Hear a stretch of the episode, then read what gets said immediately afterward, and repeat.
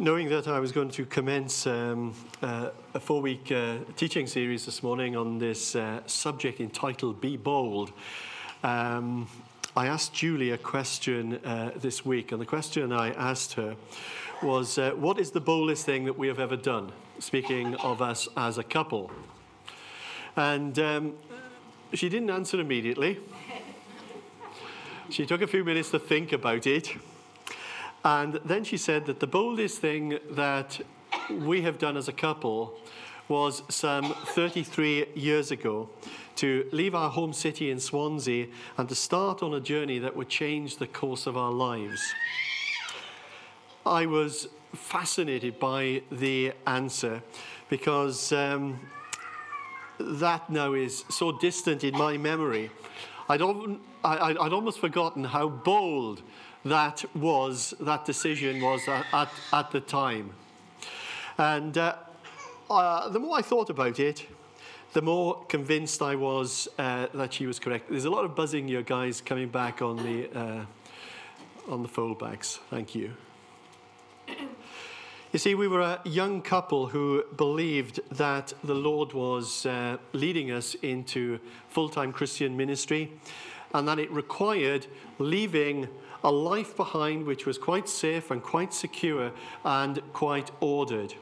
And I just love that uh, Ian White song that uh, was sung to us a moment ago, with a line in it which says, A ship that's in the harbour is still and safe from harm, but it was not built to be there.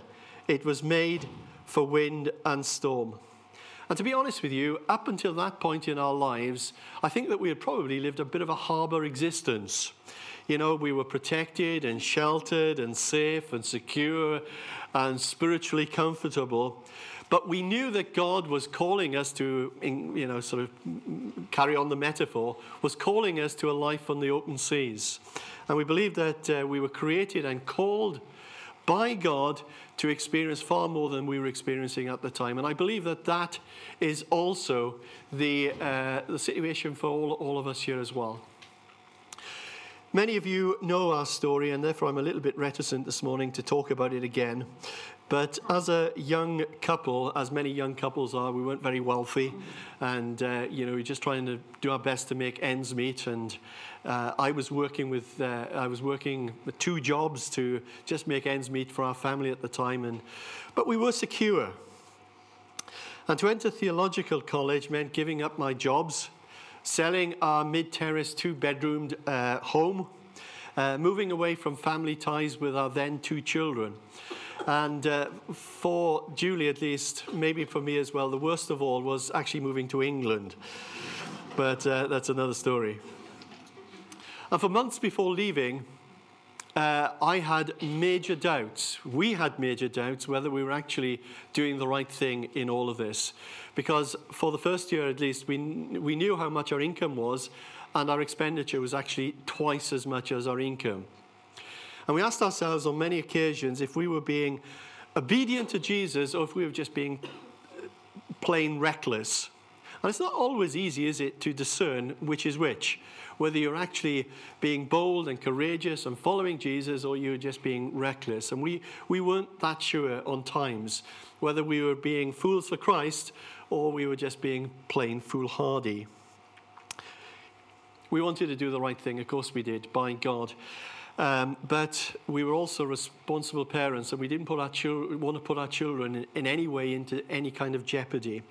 And yet, now, 33 years on, with the, the great benefit of hindsight, I can say that that one act of bold faith set the tone for the rest of our life so far. Uh, and everything since 1984 has been coloured by that one decision that we made then to be obedient to God. No regrets, and I think that would probably be an understatement. Now, over the next uh, four weeks, we are going to be focusing on this subject of being bold. And we're going to look together at a few stories taken from um, Acts, the book of Acts in the New Testament. It was written by a medical doctor named Luke. In the New Testament, he wrote two volumes. The first was his Gospel of Luke, which took us up to the time that Jesus ascended into heaven. And his second volume, the book of Acts, takes us from the time that he ascended into heaven and maybe for the next 30 years or so, uh, the first century Christians. And Luke captures some of the highlights of this uh, first generation of Christians. And the most dominant theme in his book is boldness. So, what is boldness? Let me put a definition up before you. Boldness is behavior born out of belief. And if you're writing notes this morning, write that one down. Boldness is behavior born out of belief. Because what you believe always determines how you behave. Capture that. What you believe always determines how you behave. Uh, you know, we love that great verse, which is actually on, on the banner over there from uh, Romans chapter 12, verse 1. Therefore, I urge you, brothers and sisters, in view of God's mercy, to offer your bodies as living sacrifices, holy and pleasing to God. This is your spiritual act of worship. Now, it's really interesting, those of you that know your way around the New Testament, that that is in the book of Romans that uh, Paul wrote, a letter to the, the church at Rome. The first 11 chapters, just before we get to this particular verse in chapter 12, verse 1, the first 11 chapters, Paul is instructing them uh, uh, over what they believe that salvation is through faith in Christ. And then in verse 12, uh, verse, uh, chapter 12, verse 1, he changes direction and he says, Therefore, in the light of everything that I've just been telling you for the last 11 chapters, all about God's grace and mercy to you, I'm now asking you to do something. If you can understand that, if you can understand what God's grace and mercy is to you, then I want you to do something. And what I want you to do is to offer your bodies as living sacrifice. Live for Him more wholeheartedly. And Paul is demonstrating here this important principle of what you believe always determines how you behave. Boldness is behavior which is born out of belief. Now, just going for a moment back to Julie's and my journey of faith. The reason that we made such a bold decision was due to the fact that we believed that God was calling us to do what we did. And the decision that we made was based on the belief that God knows best, God's ways are always best for every person, that God is a loving Father, and that He has a plan and a purpose for us. So our decision was not just based on something in thin air, it was based on those foundations. And you see, if we didn't believe those things about God, then such a decision, you know, I'd be the first to admit, would have been utterly foolish and reckless. What you believe determines how you behave. And if you believe that someone is criticizing you, then you are probably going to behave tentatively. You're going to be hesitant and timid. If you believe that you're going to fail, then you're going to act cautiously and you're going to be probably quite guarded in your words and in your actions. Conversely, if you believe that the Lord is calling you and equipping you, then you're going to be bold. And my prayer is that all of us will become more bold in our words and in our deeds. You know, some people are naturally bold, aren't they? You know, those, uh, those people who just sort of jump in with two feet. You know, they, they, they jump in where angels fear to tread, as we say. And uh, they are the people who, when they were children, they turned their parents' hair grey. You know, they could never see any danger in anything. They were always up trees or doing handstands on bicycles, going down the road or whatever it was. And their parents just needed a, a season ticket in accident and emergency because they were always going there with cuts and bruises and, and stitches and so forth. But other people are naturally cautious. They are restrained and they are careful and undemonstrative. Now, Timothy the one that uh, the Apostle Paul calls his spiritual son. He was a, a, little bit like that, you know, and Paul needed to remind him these words in 2 Timothy 1 7. And Paul writes to Timothy and he says, For the Spirit God gave us does not make us timid, but gives us power, love, and self discipline.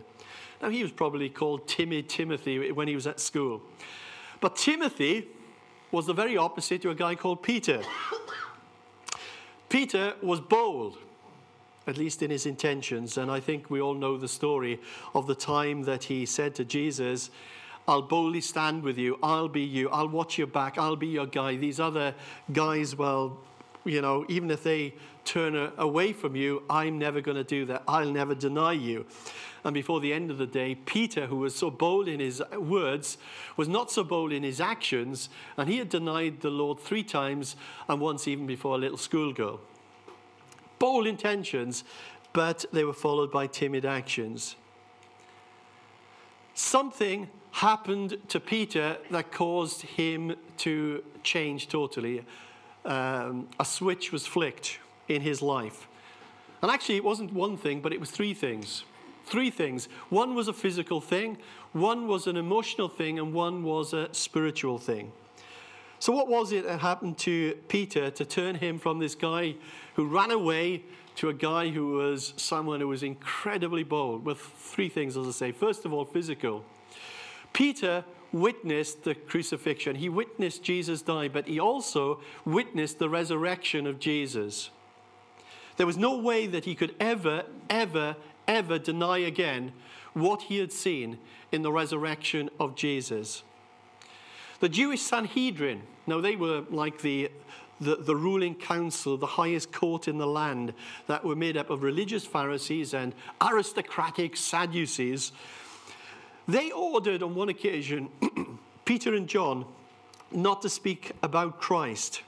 And Peter's response to them was quite wonderful. This is what he said in uh, Acts chapter 4, verses 19. Writes there that uh, Peter and John replied, Which is right? In God's eyes to listen to you or to Him. That's to God. You be the judges. As for us, we cannot help speaking about what we have seen and heard.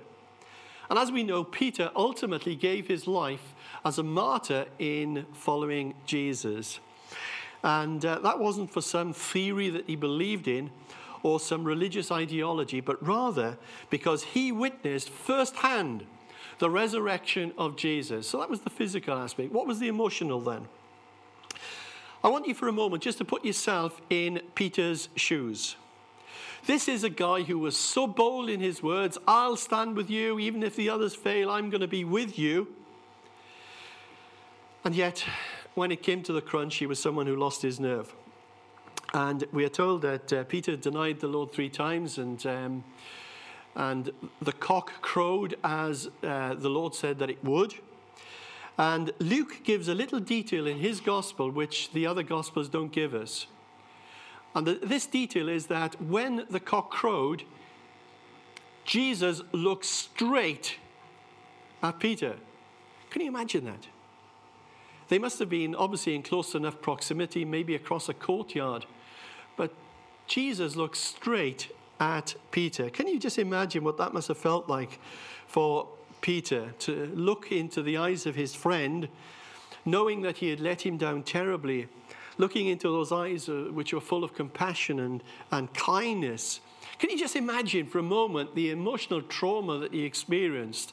That sense of self loathing, that sense of guilt, of shame, of not being man enough to stand up for Jesus. How do you come back from such a dark place as that? Well, Peter was, was a broken man, there's no doubt about that. He was a man who was, um, you know, how, how can I ever be forgiven again? And reading what we read in the scriptures, it's quite fascinating the way that uh, he is actually brought back to that place of restoration.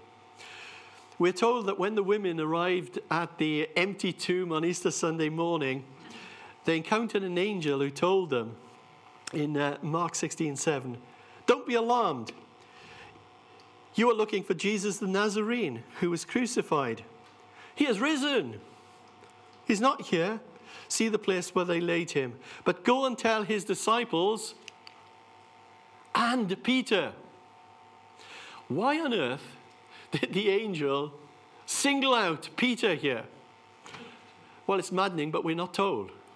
We're not told the answer to that. But my guess is that Peter was singled out amongst all of the disciples because he was the one who needed most healing. And then we read in John chapter 21 the great story of Jesus, the risen Jesus, meeting with Peter and having breakfast on the beach. And Jesus asked Peter three times, Do you love me? which corresponds with the three times that Peter denied him. And Jesus gave him a commission to go and f- feed and take care of his sheep. Now, you see, if Peter was going to be useful to God, then he needed to return to that place in his life of greatest failure to receive forgiveness, to receive a new start.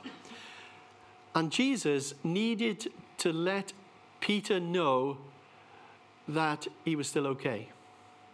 He'd messed up, yeah, but there was still a way back. Peter, I want you to really know you that you're still a part of my team. Yeah? And that's what the Bible calls grace. Undeserved. He didn't deserve it. Undeserved favor. So that was the emotional reason, perhaps, that Peter came to a better place. But then there was a spiritual place, a spiritual reason as well. Because 10 days after Jesus ascended into heaven, we read that the Holy Spirit came in power on the day of Pentecost. You know the story. The disciples spoke in tongues, they praised God. Jewish people from all parts of the world were in Jerusalem at that time celebrating the feast of Pentecost. They heard these disciples praising God in their own language and asked, What does this mean? Some of them poked fun at the disciples. Some of them thought they were drunk, but Peter said, No, it's nine o'clock in the morning. And then Peter gets up to speak to the crowd and actually gives one of the boldest messages in the history of mankind. Wasn't very politically correct, I must say. You know, he, he says things like, you know, men of Israel, listen to this. This man, Jesus of Nazareth, who you put to death by nailing him to the cross, has been raised from the dead by God. Save yourselves from this corrupt generation and so forth. And 3,000 people became Christians that day. Amazing boldness. But that wasn't the only bold thing that Peter did. The next thing that Luke tells us in the early chapters of Acts is about Peter and John that they were going to the temple to pray about three o'clock in the afternoon. They come across a guy who had been crippled since he was born 40 years ago. And this guy calls out to Peter and John for money, and Peter says to him, Silver and gold I don't have, but what I have I give to you in the name of Jesus Christ of Nazareth, rise up and walk. And then Peter takes this guy by the hand, helps him to his feet, and he starts walking and jumping and praising God. Great story, some story that, isn't it? Now, I don't know about you, but in my book, that was pretty bold by Peter. You know, for heaven's sake, he didn't even say, you know, Lord, if it be thy will, will you heal this man? He just declared healing in the name of Jesus. And then there's one guy, aged 40, who had never walked in his life, walks, and the crowd who saw this guy, and in fact, they'd seen him begging all through the years, was now, they were now ready to listen to Peter. And then Peter rather boldly tells the crowd, that this guy was, name, was healed in the name of Jesus. And then he says to them, the one that you handed over to be killed. Peter not only sticks the knife in, he gives it a good turn around as well. He, un- he makes them truly understand uh, what was going on here. What happens next is that Peter and John were arrested by the temple guards who were under the control of the Sanhedrin. They were put in jail overnight.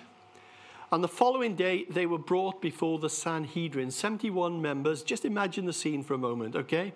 Put yourselves in, in that place. The Sanhedrin met. They were all in their long robes. They would line up in a big circle. They put the people on trial right in the middle and try to intimidate them.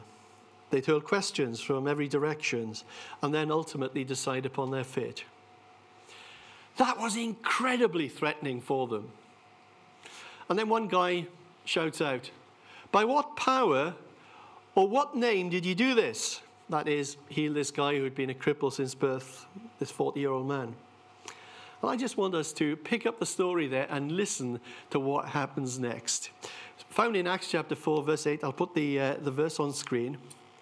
It says, Then Peter, filled with the Holy Spirit, and I suppose we're told that to let us know that he wasn't doing this in his own strength, it was with the power of God, said to them, Rulers and elders of our people, if we are being called to account today for an act of kindness shown to a crippled man and are asked how he was healed, and you just get the sense here, don't you, that Peter is not going to take any prisoners with his answers. And I just wonder, you know, if John is beside him. Sorry, I, my, my mind's just getting carried away here. But John standing beside him, whispering out the side of his mouth, Steady on, Peter. Tone it down. Tone it, da- tone, it, tone it down, please. Tone it down. We're speaking to the Sanhedrin here. And Peter says, You want to know by what power or name we made this man walk? And then he just blurted out. He said, It is by the name of Jesus Christ of Nazareth, whom you crucified, but whom God raised from the dead, that this man stands before you healed.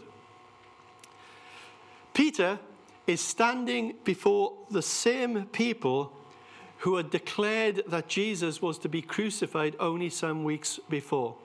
And he doesn't hold back. He tells them that this guy was healed by the powerful name of Jesus. He doesn't seem to be able to help himself here, does he? Where he says again, as he said before, you know the one, the one that you crucified. But God raised from the dead. I cannot possibly overstate how bold that was. The Sanhedrin hated Jesus. They were glad that he was gone. They never wanted to hear mention of his name again. The Sadducees who arrested Peter and John, they didn't believe in the resurrection from the dead. So what does Peter do? He looks right at the people who had the power to kill him and he says, You killed Jesus. And he's back, and guess what? It was God that raised him from the dead. That takes bottle, I think.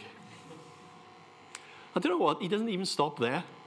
You think, you know, if he's winning, you know, give it up, Peter, stop there. You know, this is going to turn very, uh, very, very nasty, but he doesn't. This is what he says next. Salvation is found in no one else, for there is no other name under heaven given to men by which we must be saved. So stick that in your pipe and smoke it. This was a declaration of war. So, how did the Sanhedrin act? This is what they that we read. Verse 13. When they saw the courage of Peter and John and realized that they were unschooled, ordinary men, they were astonished and took note that these men had been with Jesus. Now, for the rest of the time this morning, um, I want to. I, have laid the foundations of where we're heading with this story. I want us to take some stuff from this story and apply it to our lives and take it home with us later on. So, three things I want us to take home this morning from that verse. The first thing is that God gives ordinary people extraordinary boldness. Now, the Greek word, the New Testament is written in Greek, the Greek word for ordinary is the word idiotes. you are ahead of me. It can mean unlearned or unschooled or lacking professional skill. But as you look at that word on the screen, what do you think is the most literal translation of that one word? Idiots. Correct. You see, maybe just the Bible translations were a little bit too polite in the way that they translated the, that particular verse. But what we are being told here is that the Sanhedrin couldn't believe the boldness of these idiots that were standing before them. Isn't it wonderful that God specializes in using idiots?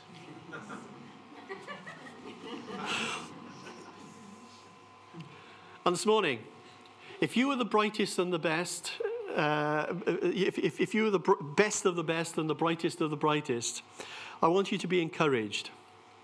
God loves you too.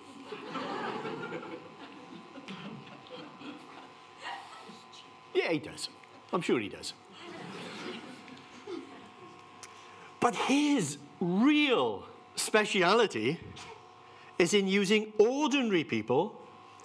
And God just loves to take those people that other people overlook and to give them his boldness. As someone once said, God must love ordinary people because he's made so many of us. Do you remember Corinthians? Do you remember anything about that? Any of you? Remember, remember those guys? Paul tells us that God uses the foolish people of this world to shame the wise, and the weak people of this world to shame the mighty. Way back in 1 Corinthians 1. You see, there are many ways of us being bold. You know, being bold doesn't necessarily mean that you stand on a soapbox in St. Editha's Square on uh, a Saturday on market day and tell the shoppers who are passing by that they are sinners and need God. Or you don't need to be someone who wears a bodyboard with, you know, the, the words, repent, the, the, the end is near. Great uh, cartoon there of Homer Simpson. You see, my point is being bold doesn't mean necessarily being weird.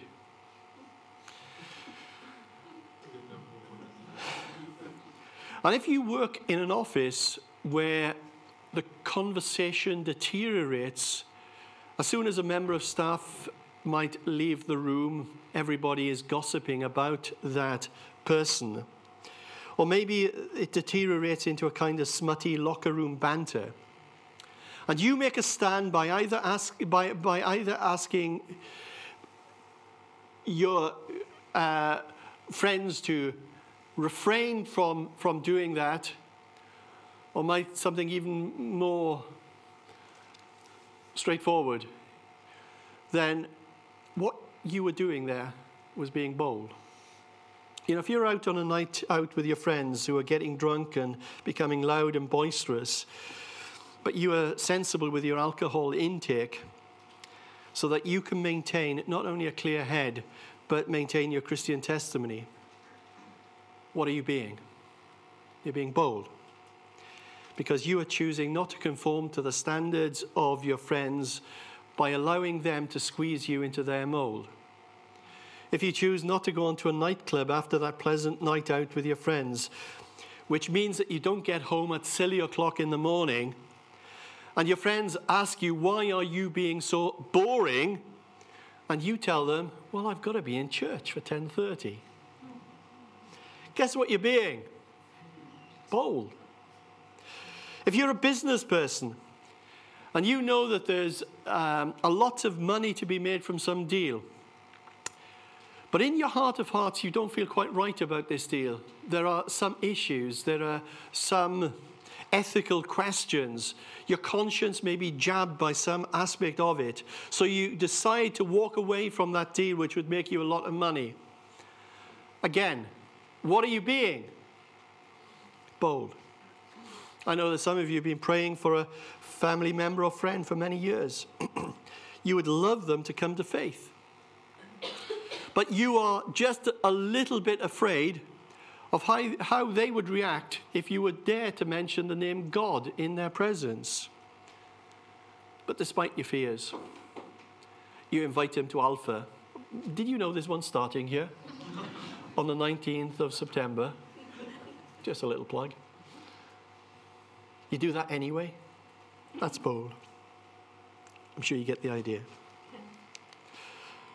The second thing that we see here is that your boldness will amaze others. Let me ask you a question. How amazed are people by your boldness on a scale 1 to, 1 to 10? That's a question for you to think about this week. How bold are you on a scale of 1 to 10? Now, the boldness that I'm, not, uh, that I'm talking about is not some kind of wacky and weird, cringy and plain, plain cheesy kind of boldness that I've seen more than enough of over the years. And as Christians, I think that we can be so stupid on times, can't we? We really can, in what we think is bold. Um, forgive me if I've told you this story, I'm sure I have at some time or other. I remember many moons ago when I was at uh, Cardiff University. I was a fairly new Christian. It was in the late 1970s, and uh, I was very bold. But I was also very tactless and very unwise as well. And on one occasion, our class was asked to prepare a five minute talk on any subject of our choice to stand before the cameras, we would be filmed. Then that film would be played back so that we could critique each other's presentation skills. And video cameras were in their infancy, and this was all brand new technology. I decided to talk to that class as a brand new Christian on the second coming of Jesus Christ because I had read some rather obscure, very dubious American publication, paperback, that gave me all the answers that I needed.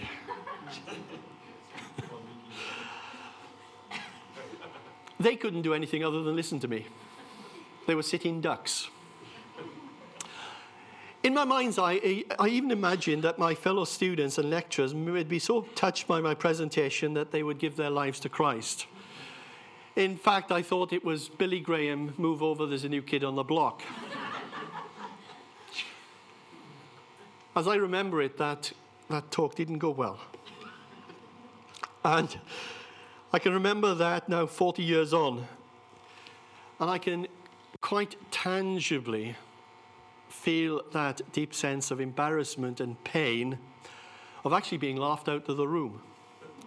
Some of them were literally crying with their hankies wiping their faces. Others stuffed their handkerchiefs in their mouths. It wasn't nice. And it wasn't because I was in a class of militant atheists.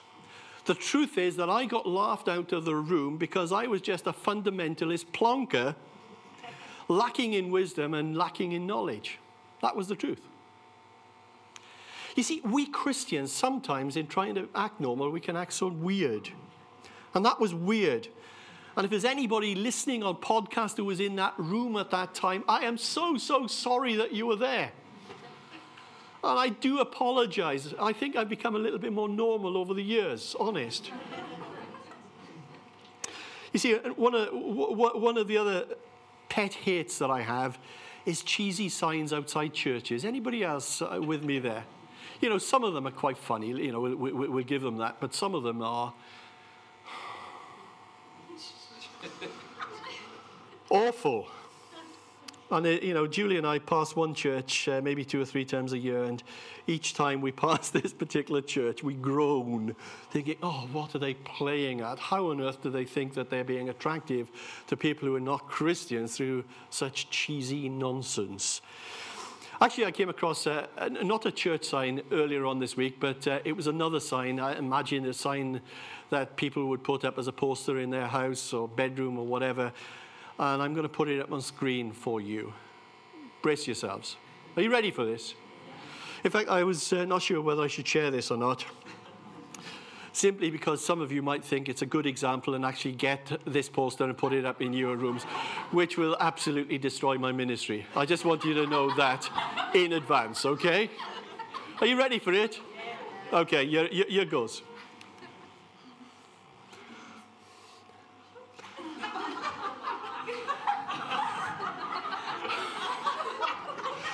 Is that the cheesiest thing that you have ever seen in your life? I want to be. Don't tell me that you've got it. Please don't. I want to be so full of Christ that if a mosquito bites me, it flies away singing, There is power in the blood. are these people real? Okay, coming back to the question. How amazed are people at your boldness? Yeah, People are turned off by cheesy Christianity. But I think that people are also turned off by an insipid Christianity that is virtually silent, where Christians hide their faith away and they will never stand up and be counted for what they believe. You see, the way that the media often portrays Christians is that they have this kind of faith which is bland and insipid and colorless and unexciting. The kind of faith that Harold Bishop has of neighbors or maybe Dot Cotton from EastEnders. now, personally, I simply cannot equate with that kind of blandness or their kind of blandness with the abundant life that Jesus has promised to give those who are Christians, those who follow him. You see, Jesus did not save us in order to make us bland and insipid and wishy washy. Jesus saved us to astonish those who observe us by looking at the quality and the, the abundance of our lives and the boldness in which we serve Him. You see, there are times that we will need to raise our head above the parapet, to stand up and be counted as a follower of Jesus. And over the last few weeks, I've spoken to a number of people, actually. Sorry, I'm going to embarrass you, Linda. I hope you, I'm sorry a number of people who have been amazed at your boldness that you know in setting up the lighthouse a special service for people with with learning difficulties.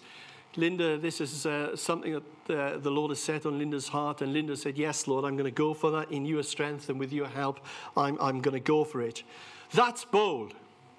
That's making a decision to make a difference in the lives of others. And i know that there are many others like i'm, I'm sorry i embarrassed you but you know I've been having conversations recently with people not a part of, of, of our church and telling them about this, and they have been so wow, wow, um, because that has impressed them greatly. And we're not, you know, running this for another three months yet.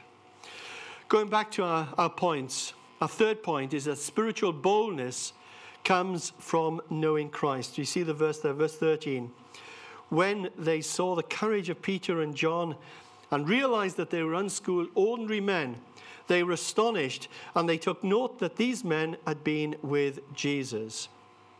They'd recognized that Peter and John had been with Jesus. Boldness is always a byproduct of knowing Jesus.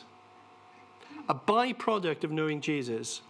In Daniel chapter 11, verse 32, the King James Version, it says, the people that do know their God shall be strong and do exploits.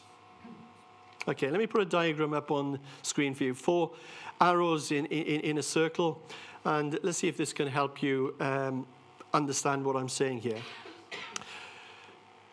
The first word, time. Time with Jesus leads us to more faith. And the deeper our faith and our trust will lead us onto greater boldness. And as boldness grows, it will lead to greater results. And when you see those greater results, it encourages you to spend more time with Jesus, which increases your faith and your trust in Him, which increases your boldness, which increases further results to be seen. But I think that the opposite is also true. If you do not spend time with Jesus, then you do not learn to trust him and his ways. You fail to venture out, and you will never see God working miraculously, wonderfully in your lives. You'll never walk on water unless you get out of the boat. That's uh, something I'm sure is a phrase that we've seen on many occasions. But let me add to that. And you will never be prepared to get out of the boat unless you're in that right place of hearing Jesus. I think probably that's a, a good place for us to stop this morning. That you will never walk on water unless you get out of the boat. And you will never be prepared to get out of the boat unless you are in that place of hearing Jesus. Time has gone. And I sense this morning that there may be some of you here, maybe one of you here, who has just sensed the Lord touch something in your heart this morning. Maybe it is that you are conscious as you look at your own life that you are far too timid. There's more of Timothy about you than Peter. And that you've managed to hide your faith well over the years from colleagues and from friends because you are so anxious what they might think about you. Maybe you're a person this morning who feels a little bit like that ship that's stuck in the harbor rather than the ship that's on the open seas. And your experience of the Christian faith is rather a static one, and um, you know it's it, it, it's rather tiresome, rather than this dynamic Christian life. In other words, you're a bit more of a Harold Bishop than an Apostle Paul. Maybe this morning you feel a little bit jealous, uh, jealous over the way that God seems to be using your friends, but never seems to use you in the same way. And if that's you this morning, then maybe you need to ask first of all, or am I spending time aside with Jesus, who is the source, isn't he? The source of our wisdom and our strength and our guidance and our power and everything else. Another question to ask ourselves is are we willing to take some risks? Even though at times we, we might get it very, very wrong, like I did in that university class 40 years ago. You see, I, I, I believe that it's always better to try and fail than fail to try. And the closer that we walk with Jesus, I believe that the more that we will hear his voice, the more that we will trust him, the bolder that we will become. And as Daniel says, that we will be strong and do exploits. Guys, would you like to just uh, come back, please? We, we're just going to pray in a moment. And um, maybe you would just stand with me. Let's just pray. We've, we've heard from the scriptures this morning. There may be things this morning that have touched you particularly. Um, I really do sense that maybe for, for some of you at least, there is a decision to make right now. And that decision is that by God's grace, you will act more boldly for Him. Maybe some of you this morning might have felt just a, a nudge in the ribs, not from the person sat next to you, but from the Holy Spirit. And you know exactly what this message means for you this morning. I might have been speaking in general terms, but you know specifically what it is that you need to become far bolder with those, those the specifics. And for some of you, may really sense today that, uh, yes, that illustration, that metaphor of being out, you know, sort of standing out of the boat, getting out of the boat, uh, is something which really means something to you. That you've been in that boat in the safety and security for so long, very much a harbour existence. But the Lord is saying to you, now, okay, those things that I have spoken to you about many times before when I've nudged you, well, I'm nudging you again. And today I want you to do something about that. There may be others here this morning. You might not be a Christian. You might be on the edge. You might appreciate uh, your friends, uh, family members, your Christians. But in your heart of hearts, you know that that is not a step that you have made. And I would say to you as well this morning uh, maybe it's a time for boldness for you today, that this is your moment because God can do far more with you alive than you ever thought possible. Uh, you know, I'm a sort of a living testimony of this that I have not looked back ever since that moment I have followed Jesus. He just, well, abundant life is, is, is, is a good way of expl- explaining what, what that life is like. And maybe for you this morning, that is your prayer. Maybe in a faltering, small way, but you are just taking your little hand and saying, Okay, Lord, I'm not sure about this. I haven't got all my answers, but I'm going to trust you today. And that's what I'm going to do. So let's pray together. Let's bow our heads, shall we?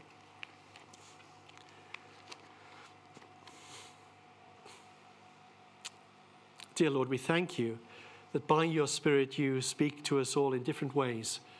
And this morning, Lord, the message has been general in many respects.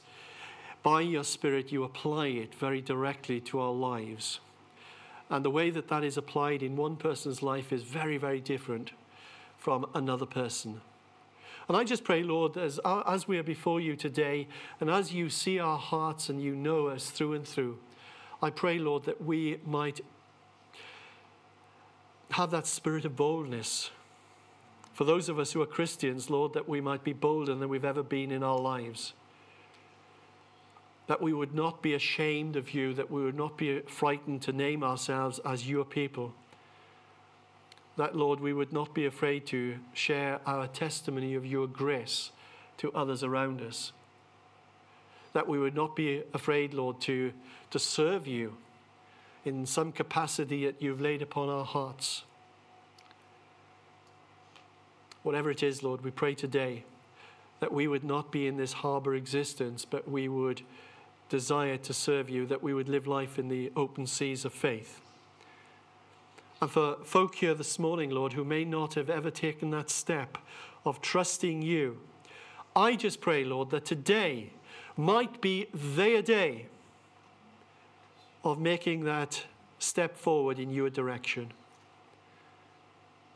I pray, Lord, that you would give them a confirmation of your Spirit who would just come upon them now, giving them assurance of your eternal love to them. Do this, I pray.